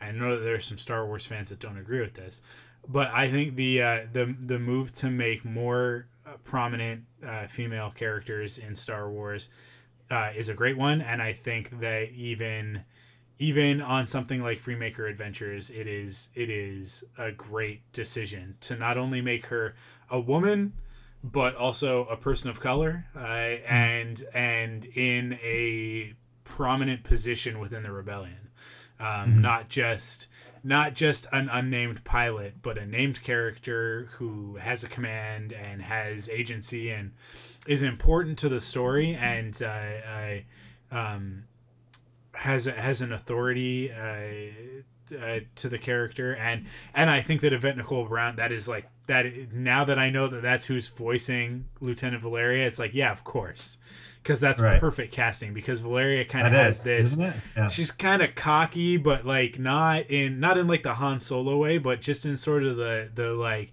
like look we get the job done kind of way right like like right. let's let's go blow up some tie fighters right like yeah um, oh, yeah. and and so that that sort of that sort of uh, uh, self-assured attitude i think is really cool um, and uh, you know, we're gonna talk a lot more on Rebels podcast about uh, uh, female characters and that sort of thing when we get to to Forces of Destiny later this summer. Um, and actually, uh, Jonah Marie of Star Scavengers uh, and and many other podcasts. She's all over the place. Uh. She's actually going to be joining me. Uh, uh, the two of us are gonna gonna dig into those episodes as those uh, come out later this summer. Um, we'll do Good sort of like a, a, couple of special episodes dedicated to that. But I just as as uh, the the father of a of a young girl, uh, uh, a baby girl at the moment, I I am just I'm so happy that Lucasfilm and the story group are making this effort to introduce these characters. Um, you know, we've got we've got uh, Lieutenant Valeria and Freemaker Adventures. We've got um, oh man, I just had her name. Uh, the and then it just fell out of my head. Um, Not right. talking about Freemaker? No, Iden is it's Iden. I think it's Iden. Oh, from uh, Battlefront from, from Battlefront Two, uh, from yeah. Inferno Squad, which I think is going to be bigger than just Battlefront Two. Uh, and you know, like right now, there's plans for like the novel and the game, um, but I feel like this is a character that's going to become um, a very big deal. I think that that this is like a this is like a Mara Jade, I, I Kyle Katarn level character who's going to become you know she, she's going to start as a as a as an EU character and become a very prominent character in the Star Wars fandom. Uh, mm-hmm. I guarantee that the next Star Wars celebration there will be tons and tons of cosplayers. Um, but yeah, I I. Oh, but yeah, I just I love I love the direction that Lucasfilm is taking Star Wars in regards to that, and I think that it's it's kind of long overdue. Um, I think that the prequels should have had a little bit more of that. Um, there's some great characters in, in the prequels and a lot of great female characters that came out of the prequels, but they were all sort of explored either on Clone Wars or in the comics or novels. And some of those characters are incredible, and some of those characters are, are, are some of my favorites. Um, from the prequels, but uh, and obviously Clone Wars did a great job of of of creating some strong female characters um, before the the Disney takeover. But um, Mm-hmm. But post post Disney and post Story Group, uh, I think that they're doing an even better job. Um, yeah, and I, they don't, I love this voice. Yeah, go ahead, go ahead. Yeah, they, they don't always need to be the main character. It doesn't always need to be Rey no, or yeah. or Jyn. It can be Lieutenant Valeria or you know um, you know even Kordi. Or Kordi, Kordi, Kordi, yeah, I was Kordi too. Well. Yeah. Um, and uh, let's jump into uh, Trouble on Tibault. Um, yeah, yeah. I just say just to finish up on yeah, a new home. A, a couple of things that that that I enjoyed as well was, um, you know, we found out Kordi. She, uh, like you said earlier, she's kind of like this person who's able to do a lot of bartering and trading. That's what she's good at. And it was funny when they were on Tatooine. You see the you know, it's like Rowan and, and Roger, they're caught up with the Sarlacc pit while she's yeah. trying to do some bartering. Um, Roger, I marked down, hey, Roger gets a medal. Even it kind of it's kind of an in joke, like even Roger gets a medal now, not Chewie. So I thought that was kind of funny. Um, when Lieutenant Valeria is doing her briefing, um, you see a bunch of like the, the the pilot's hands raised, and she says like, "Yes, they the the base has a thermal exhaust port just like the Death Star." So I thought was a, a pretty yeah. funny line too to see that all their hands raised, like, oh, "Okay, good, it does."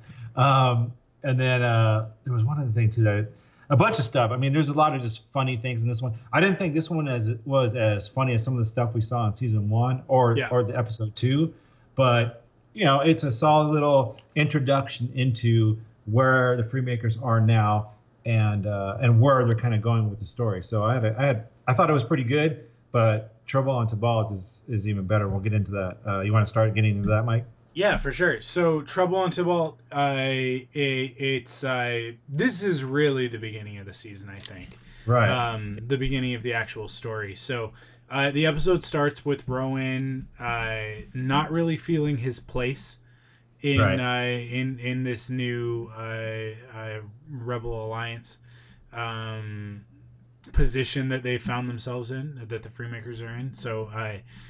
You know, uh, Zander and and Kordi and even Roger have all kind of found their jobs, but but here's this kid. Rowan is is fairly young, so everybody's kind of like, "Hey, don't worry about it. I got it. No, it's okay. I'll I'll do that." and he's he's trying to find his place and uh, and and he even uh, tries to to talk to Luke at one point, and then but you know right. the Empire there, yeah. shows up, and Luke's got to jump in his X-wing and and take off and save the day. Um, but uh, but he is noticed by someone who has a, a particular affinity for pulling these wayward Jedi out of the crowd. Isn't um, that right? Yeah. You know, it was one thing when she accidentally, like, sort of happenstance, ran into Kanan Jarrus, and then, and then you know, ends up uh, entangled with him, and then, and then you know, a pattern starts to develop when she sees this Ezra Bridger kid, and says, "Oh, maybe he could be useful," but I. Uh, now it is a character trait for mm-hmm. her to see Rowan and say, that kid's got potential. He's clearly, you know, there's something special about him. I'm gonna, I'm gonna make sure that uh, that that uh, he fulfills his potential. And so she gives him a special assignment. Um, and uh, uh, first of all, it's awesome to see Hera uh, on the yeah, voiced by Both, Vanessa Marshall yeah, herself. Yeah. Vanessa Marshall. Yeah, for um, sure. And uh, she's got a she's got a spiffy new jacket um, that I love. Uh, mm. and uh, she gives him the, this uh, this special assignment on the the lowest uh, level of of home one, uh, and uh, so Rowan goes down there to find out what's up, and we are reintroduced to a, another character from Star Wars Rebels, yes. Quarrie, the the shipbuilder, the ship yeah. designer, and uh, the creator of the B Wing. The creator of the B Wing, uh, the official yeah. canon creator of the B Wing. So, yes. Um, Quarrie, one of my favorite uh, characters created for Star Wars Rebels. Um, I love Quarrie. I think the design is fantastic, and I love the kind of crotchety nature of him. And I, I but at the end of the day, he's he's a he's a good guy. So, I, you know, he's uh, he's all about helping the heroes but uh, you know he's going to do it by building an awesome spaceship. So, uh, yeah. Uh, yeah. this kind of matches up with the Freemakers and their mo of of uh, uh, sort of scavenging uh, outer space for for starship parts and and building their own ships. Um, and I guess they kind of start off with with with a a bit of a mission like yeah, right. Well, if you go back to, there's actually yeah. a cold open to this too, Mike. As far as we actually, it colds open with with That's Vader true. and the Emperor. Yeah, we have we haven't even talked about that side of it. Yeah, yeah. go ahead, go into that part. Well, it, it, it, like I said, it starts off uh, the second episode with um, yeah, uh, just before you talked about with the Rebel fleet and and, and Rowan and Luke uh, of Vader and and the Emperor, and Vader's like, hey, look at this, you know, they're, they're showing the Death Star too and uh, again, the Emperor's calling him Ricky, and and he calls him something else too. I can't remember the other name he calls him instead of Rowan.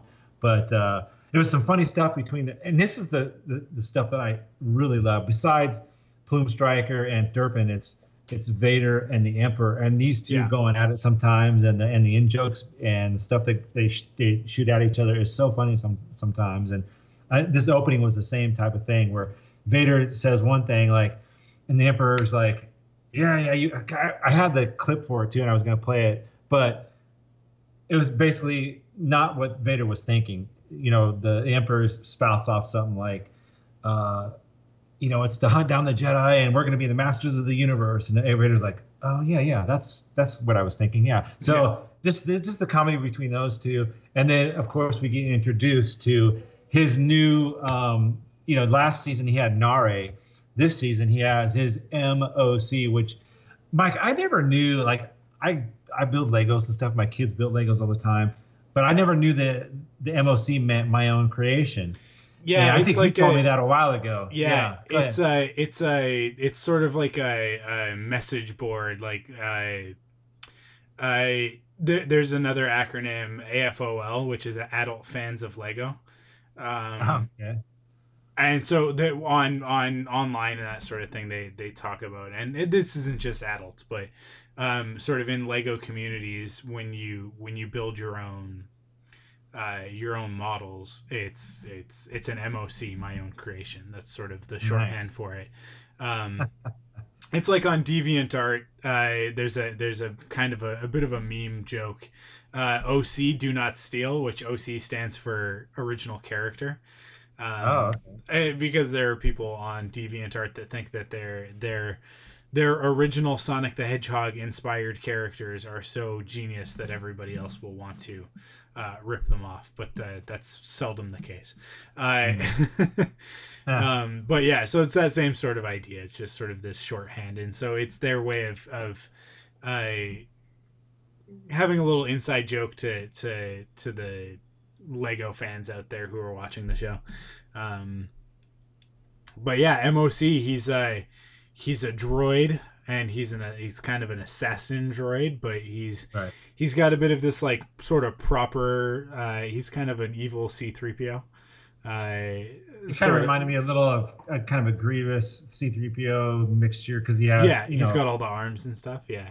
right. Yeah. yeah he's got he's got attachments coming out of everywhere um and uh, and all sorts of little doodads and whatnot rocket launchers and laser blasters and uh as we see later in the episode a net thrower and all sorts of stuff Yeah. um but he is specifically designed to hunt down rowan freemaker and bring him to the emperor Right. because the emperor doesn't know yet that the uh, that the the kyber saber's been destroyed so he's still he wants Yeah. to find Rowan Freemaker so that he can get the kyber saber and and uh, and and defeat the rebellion once and for all right but Yeah. uh, not gonna happen yeah, he was he was showing off um, after after the first cold open. We get introduced to the MOC.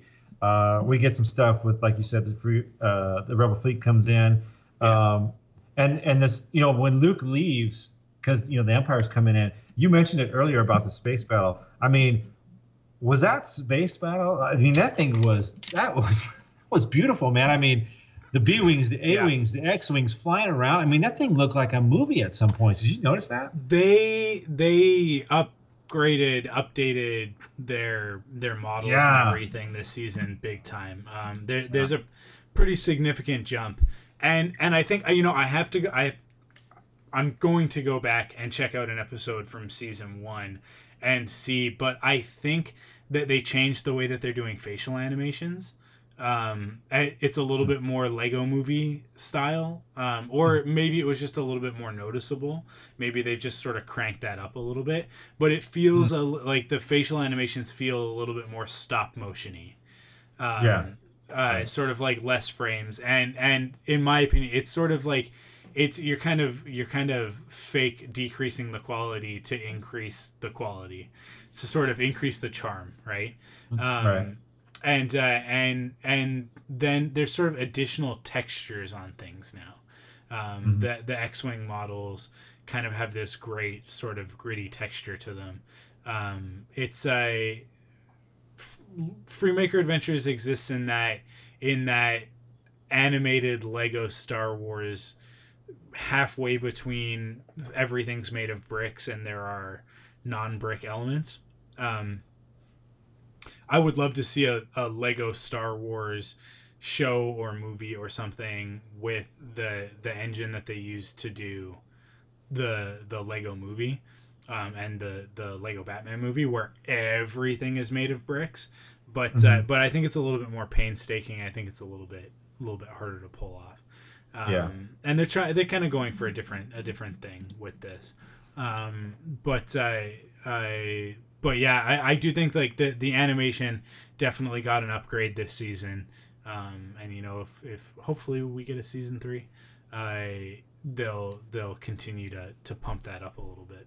Yeah, the show just like get I better said, and better. Yeah, like I said, it just it, I I kind of rewound. I go, man, did I just see?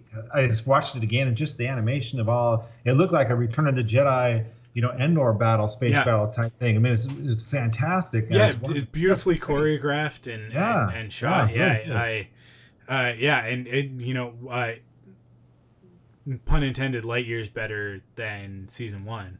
Um, and, and season one was great. Like season one had great animation. It had uh, the the comedy stuff down perfectly. Like the oh, timing and and the the sort of slapstick humor was all perfect.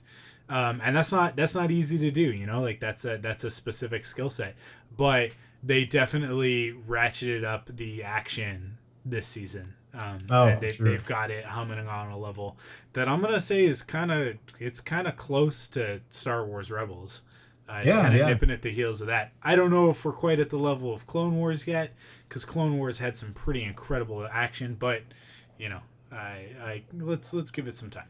Uh, yeah, yeah, no, I yeah.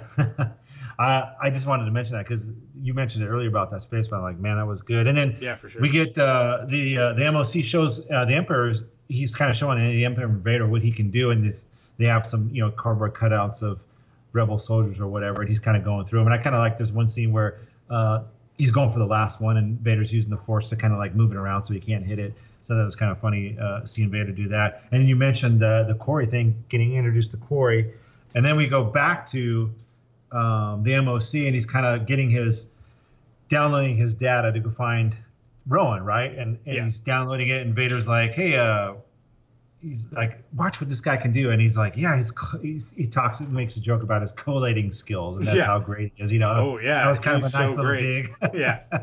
thought that was pretty good. So we see him do that, and then he takes off and off to, um, and I can't remember the planet they were going to, but it was basically a uh, like there was a oh Tibault, duh. Yeah. They're going to Tibault because uh, there was a I guess a battle on there, and there's a bunch of um, parts and stuff that they can go yeah uh, so harvest or whatever. So Rowan, yeah, rowan's kind of been made uh Quarrie's uh, assistant or apprentice um right.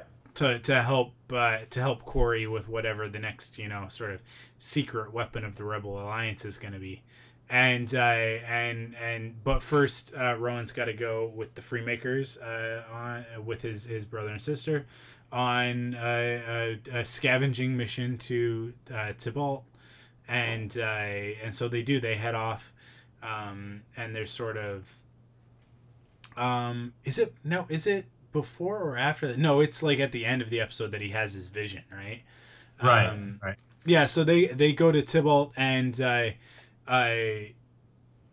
Little the MOC's they, already there. Do they know? Yeah. yeah, MOC has sort of like calculated the the probability that you know they're they're scavengers. This is where they're going to show up, and so uh, they.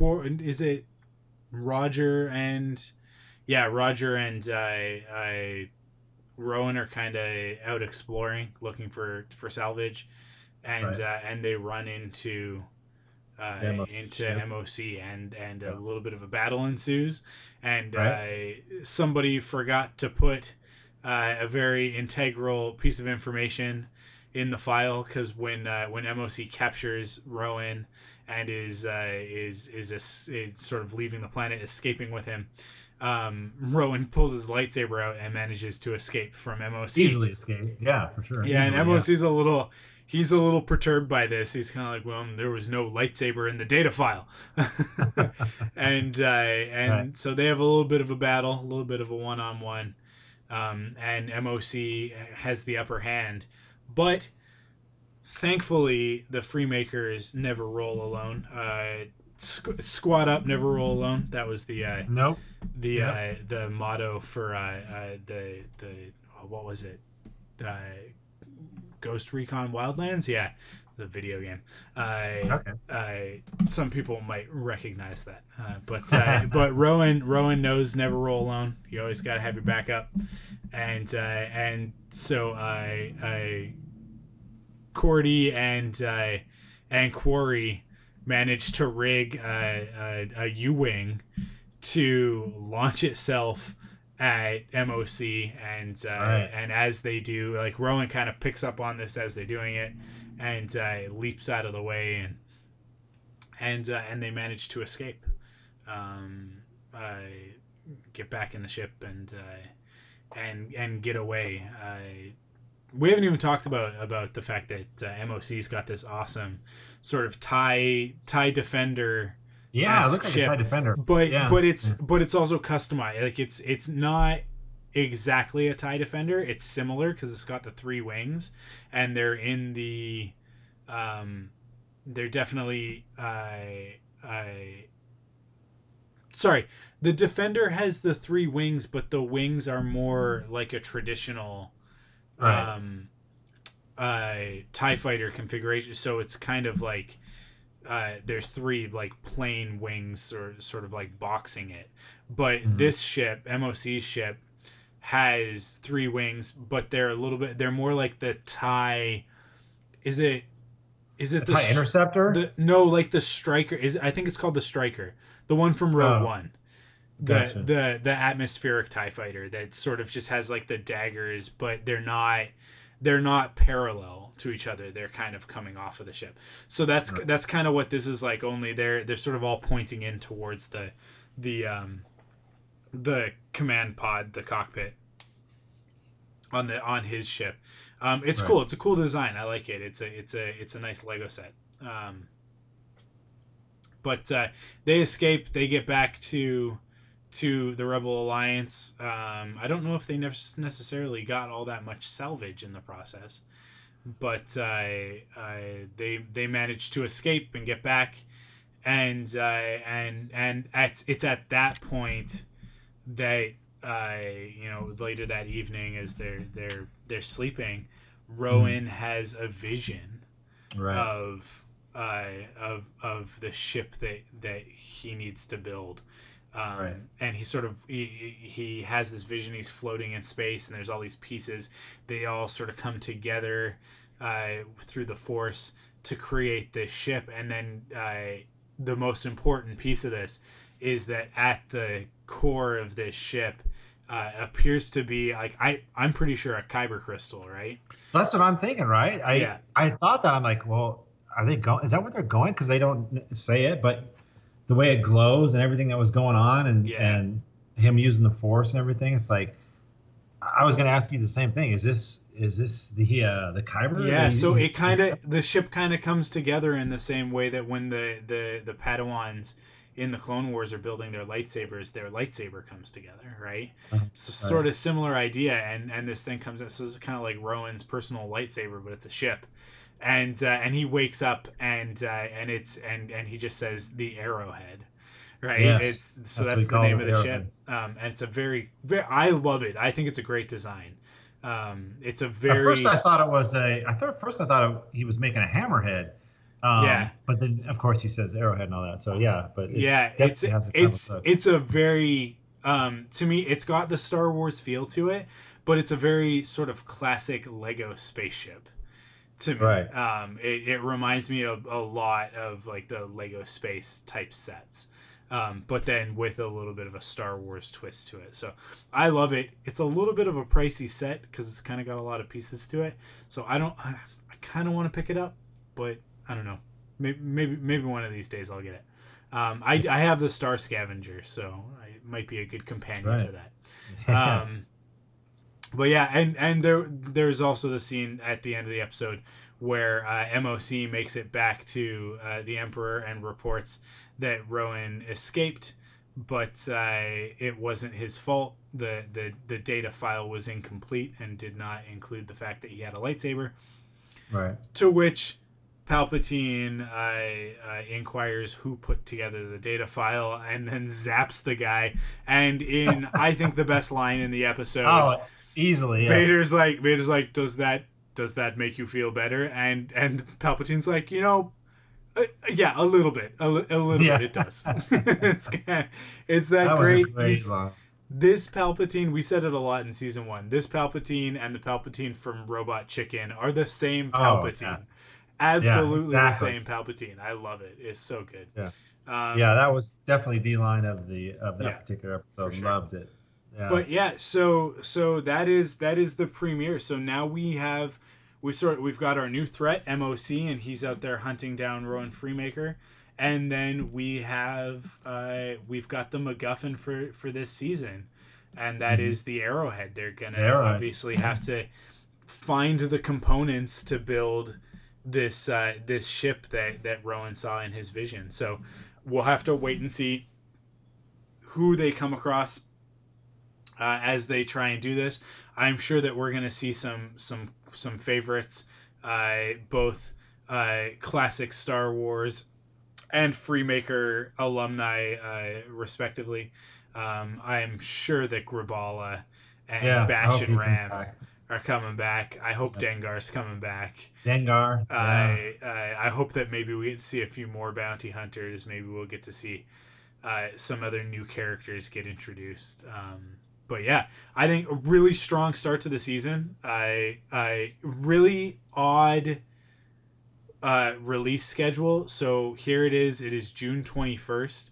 We won't be getting Right. another new episode until July thirty first. So that is more than a month away. Um, I think Matt and I will probably come to you guys uh, with another episode of Rebels podcast in between uh, to talk about uh, uh, Comic Con, which Yeah, uh, that's which, right. which is up, yeah. soon. Uh, and there is uh, the the rumor, the scuttlebutt is that a new uh, Last Jedi trailer was just classified, which means that it's been rated by uh, by a ratings board. Um, actually, I think in the UK. Uh, Mhm. But uh, that means that there is a new Last Jedi trailer on the way. Hopefully, um, maybe a full trailer, maybe maybe a behind the scenes featurette for Comic Con.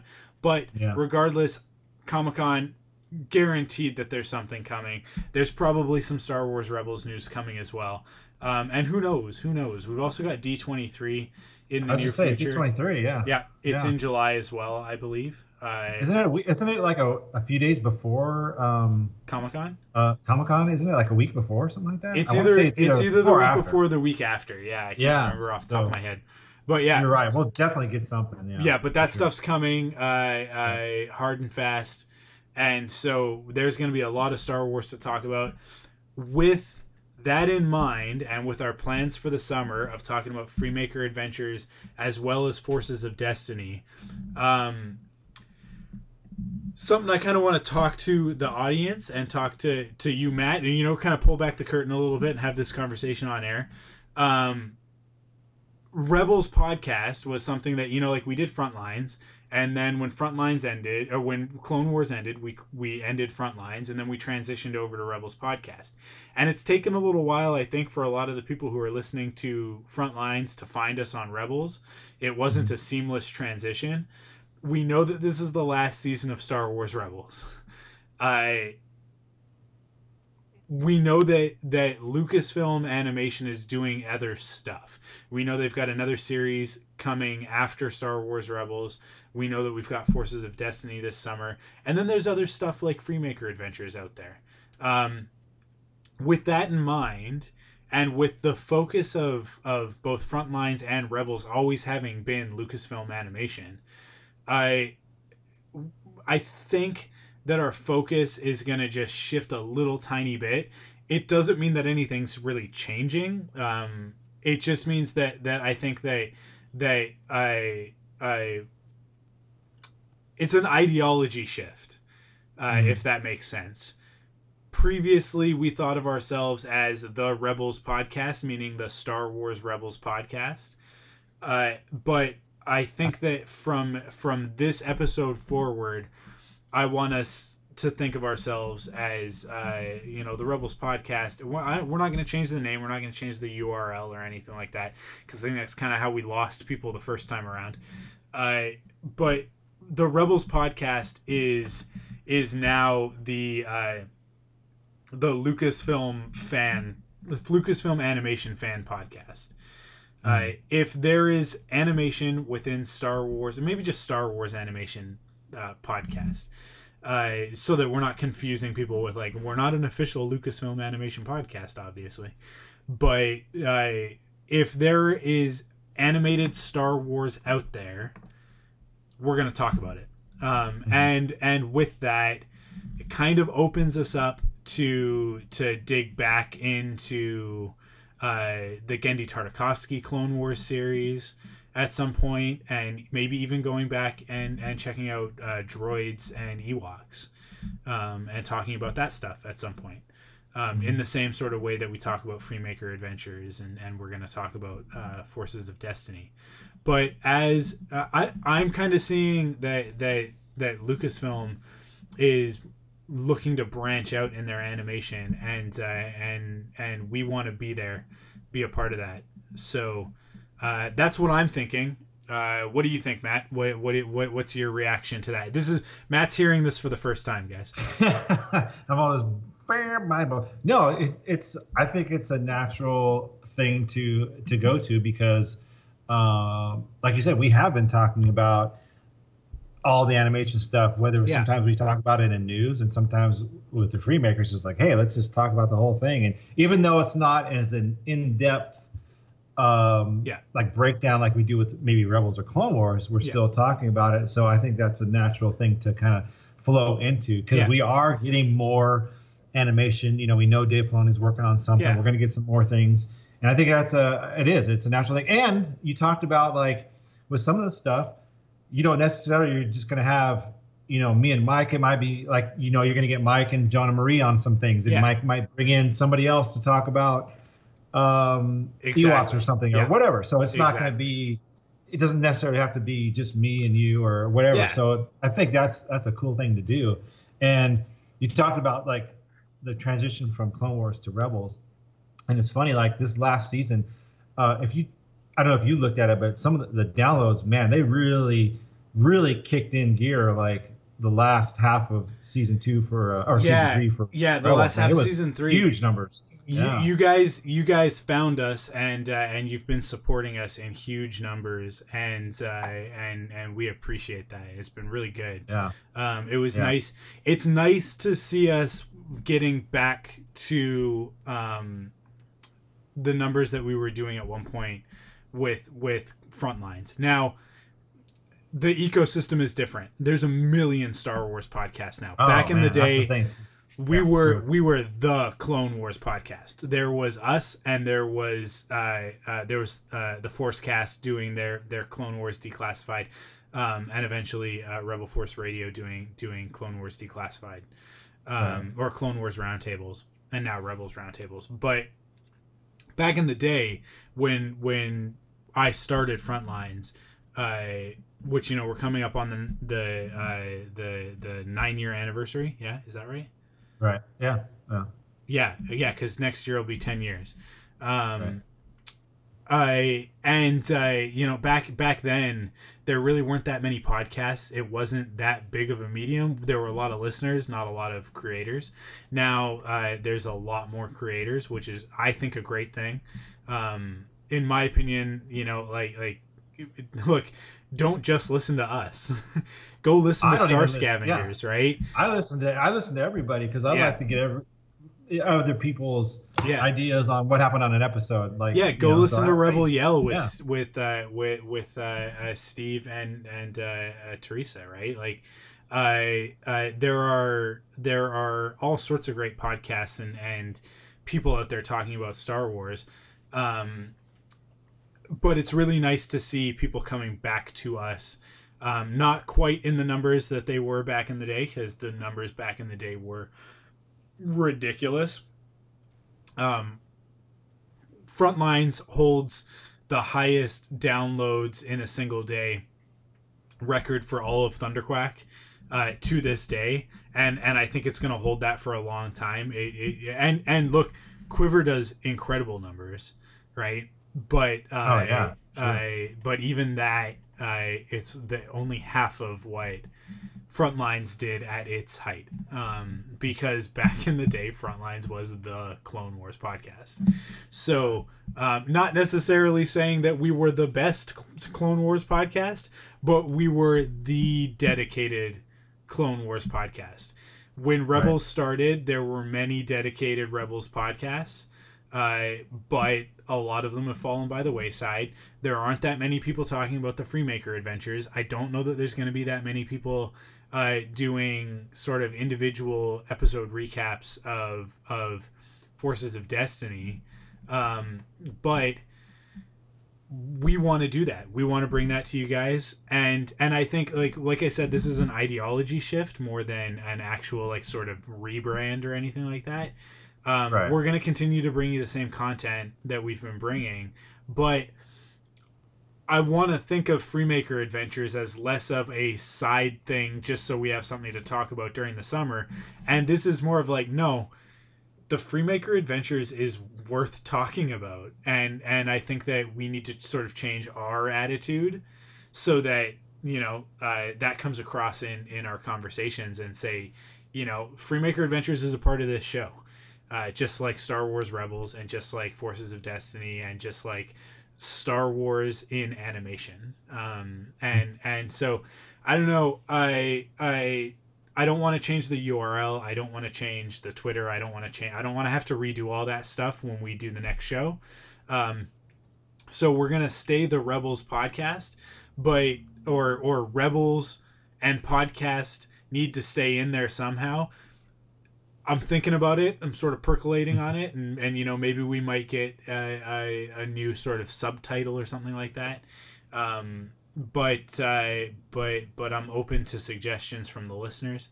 Uh, this is uh, we were talking earlier about uh, Star Wars being a collaborative filmmaking medium, uh, genre created by mashing stuff together, both uh, genres and and and filmmakers' ideas, um, and the skills of the many people who work on them. Um, and and I like to think of Rebels podcast in the same way. You know, this isn't just our podcast, me and Matt, but you guys are a part of this as well. You guys that that write into us, um, and uh, and you know Tim and Kyle and and uh, and and the, the the the rest of the Thunderquack crew that's uh, all kind of peripherally involved with what we do here. Um, we're a community podcast. So if you guys have ideas about this, uh, if you want us to talk about the Genndy Tartakovsky Clone Wars, if you want us to talk about Ewoks and droids and and all that stuff, I've never watched through all of Ewoks or droids. I've seen I haven't either. episodes, Yeah. but Yeah. I've never watched all the way through it. So um, it might be this might be a great uh, uh, thing to do at some point, uh, especially if, as I suspect, I think we're probably going to end up with a year off, uh, with no show, uh, with Oh, with no right, like right. between Rebels and whatever's next. I could be wrong. They might be able to gear it up and get it going because they know the end is coming this time. Um, that there was a bit of a gap there between Clone Wars and Rebels because uh, I think that Dave was uh, was surprised by that. Yeah. but um, oh yeah. yeah. but yeah, I, if we do end up with a, even like a half a year gap, um, and you know, the way that the you know, there's a pretty significant gap between the end of Rebels and the beginning of Freemaker, and we could have done some episodes of something else in there. So, so with that in mind, you know, we're gonna try and try and bring you guys more content, more Star Wars stuff, more of what you like, uh, more of what we've been doing, but the the analysis is going to fit the product the like the the uh, the subject matter so like we said you know with rebels we're gonna go in depth we're gonna go crazy right with freemaker adventures we're gonna keep it a little bit more surface we're gonna talk more a little bit more about the things that we enjoyed the most about the episode the funny stuff the the cool Yeah. action sequence this and that because there's not really a lot of lore building going on. It's kind of in its own its own little mythology. Um, and it's not all continuity, so uh, so it kind of lives in that space. And Forces of Destiny, they're going to be five to seven minute episodes, three to seven minute episodes.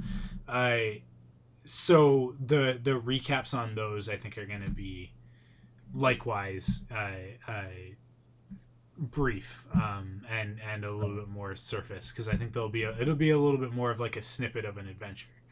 Um, right. So so the content's going to match that stuff. Uh, the the the podcast itself is going to match that subject matter. Um, but as as we kind of hit those things and we get to see what those are, we'll figure out what those formats are going to be. But hopefully, it just means that you guys are going to get more episodes of the Rebels podcast. Uh, it's going to be in your feed more often. We're not going to take the extended breaks that we do. Um, and uh, there, there's just gonna it's just more Star Wars. Let's talk about Star Wars. I, I, yeah. I, don't, I don't like taking extended breaks, right? uh, uh, I like it when we get two or three weeks off here and there during the season with Rebels and kind of relax.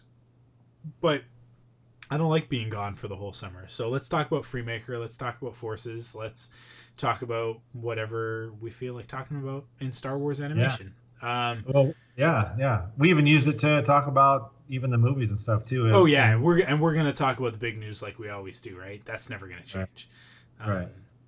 Yeah. So yeah, that's a, I know that's a great uh, it's a great thing, and I think that's like I said, it's a natural thing to kind of flow into that because uh, we do talk about all the animation. Might as well just you know. Well, let's just now. let's just start calling ourselves what we are, right?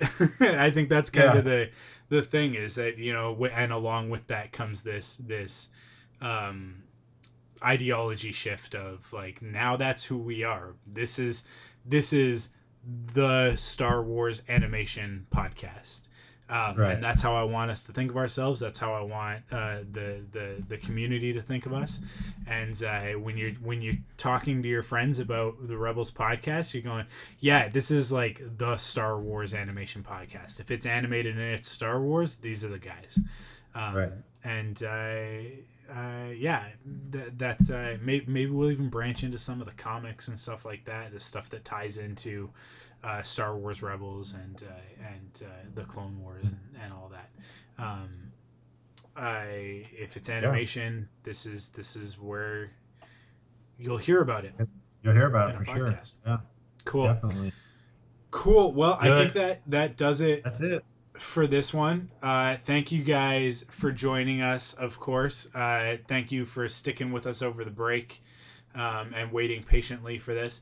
Um, like we said, I it's going to be a little bit before we get back to Freemaker Adventures, but we'll be back to talk uh, uh both uh, Comic Con and uh, D23 will do individual episodes for each of those, talk about the news that came out of those.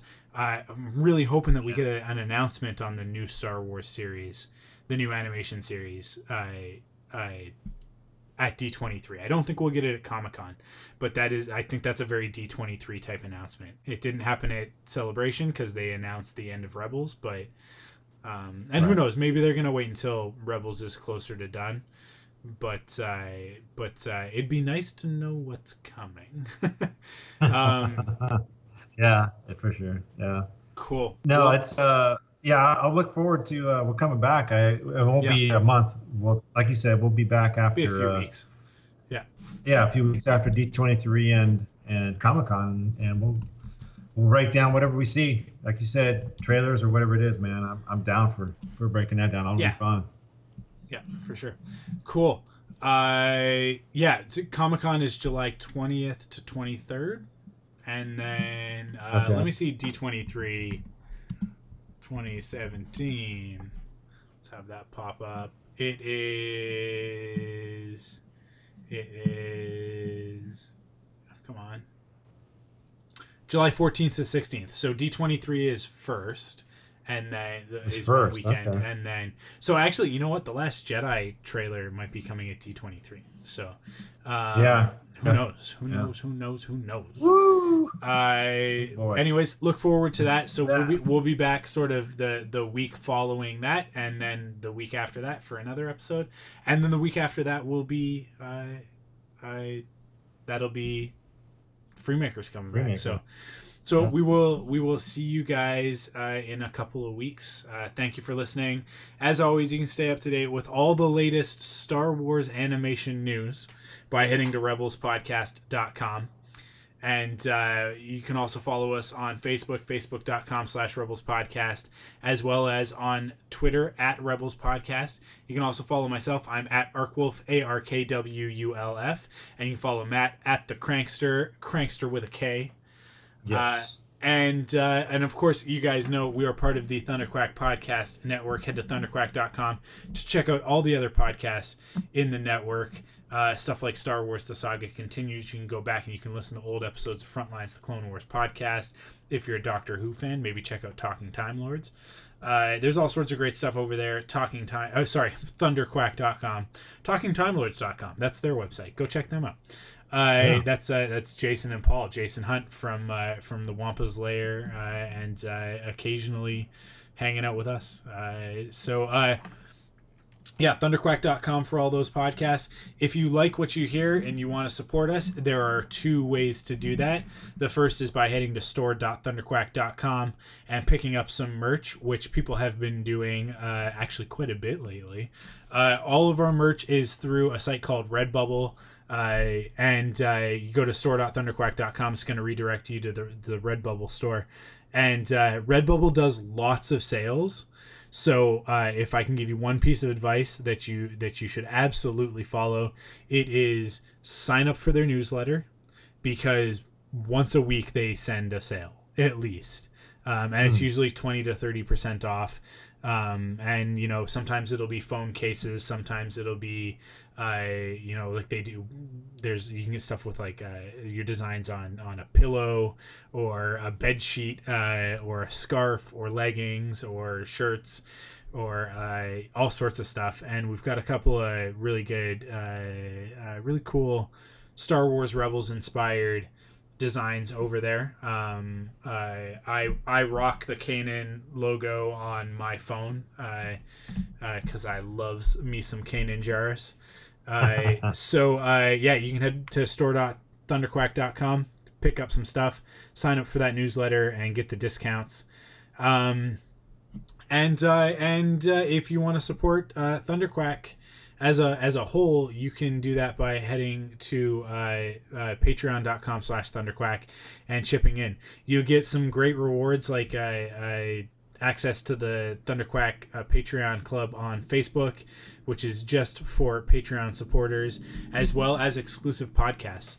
Um, this month's exclusive podcast is an interview with my co-host from uh, Quiver uh, with uh, with Amanda. Uh, I sort of talked to her about uh, about her her life growing up as a geek and what that means. And Matt doesn't know this yet, but the July episode is going to be an interview with him. So uh, we're gonna Whoa. I'm gonna I'm gonna be going Hello. through and I'm yeah and I'm gonna be and I'm gonna be talking to all of the Thunderquack hosts um, of the different podcasts and uh, getting their sort of their geek stories and uh, how they got to be geeky podcasters. So uh, and who they are as people. So get ready for that, Matt. This is Matt, Matt's. Matt's getting a lot of surprises on this on this podcast. We haven't talked in a few weeks. Uh, yeah, I know. exactly right. Yeah. Uh, cool. Oh, good. Um, yeah, so patreon.com slash, slash thunderquack for that. Uh, chip in a dollar, get access to the podcast, the exclusive podcast. Um, five bucks gets you early access to some other stuff, and there's all sorts of rewards. You can head there and check it out. Uh, thank you guys for listening, and we will see you guys in a few weeks. See you soon.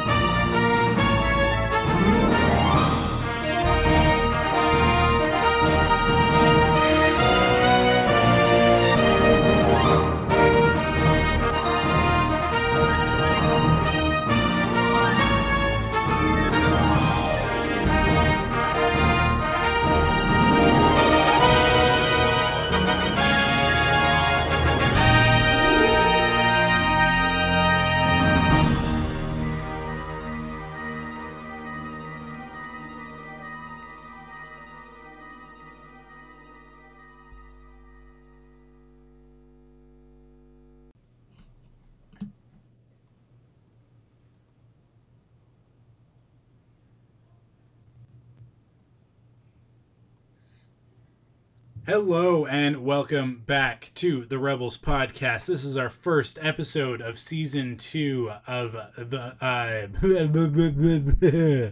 I forgot how to do this. Let me try that again. Hey, it's been a little bit. Yeah, It's been a little bit. gotta shake off the dust. Oh my god. Okay.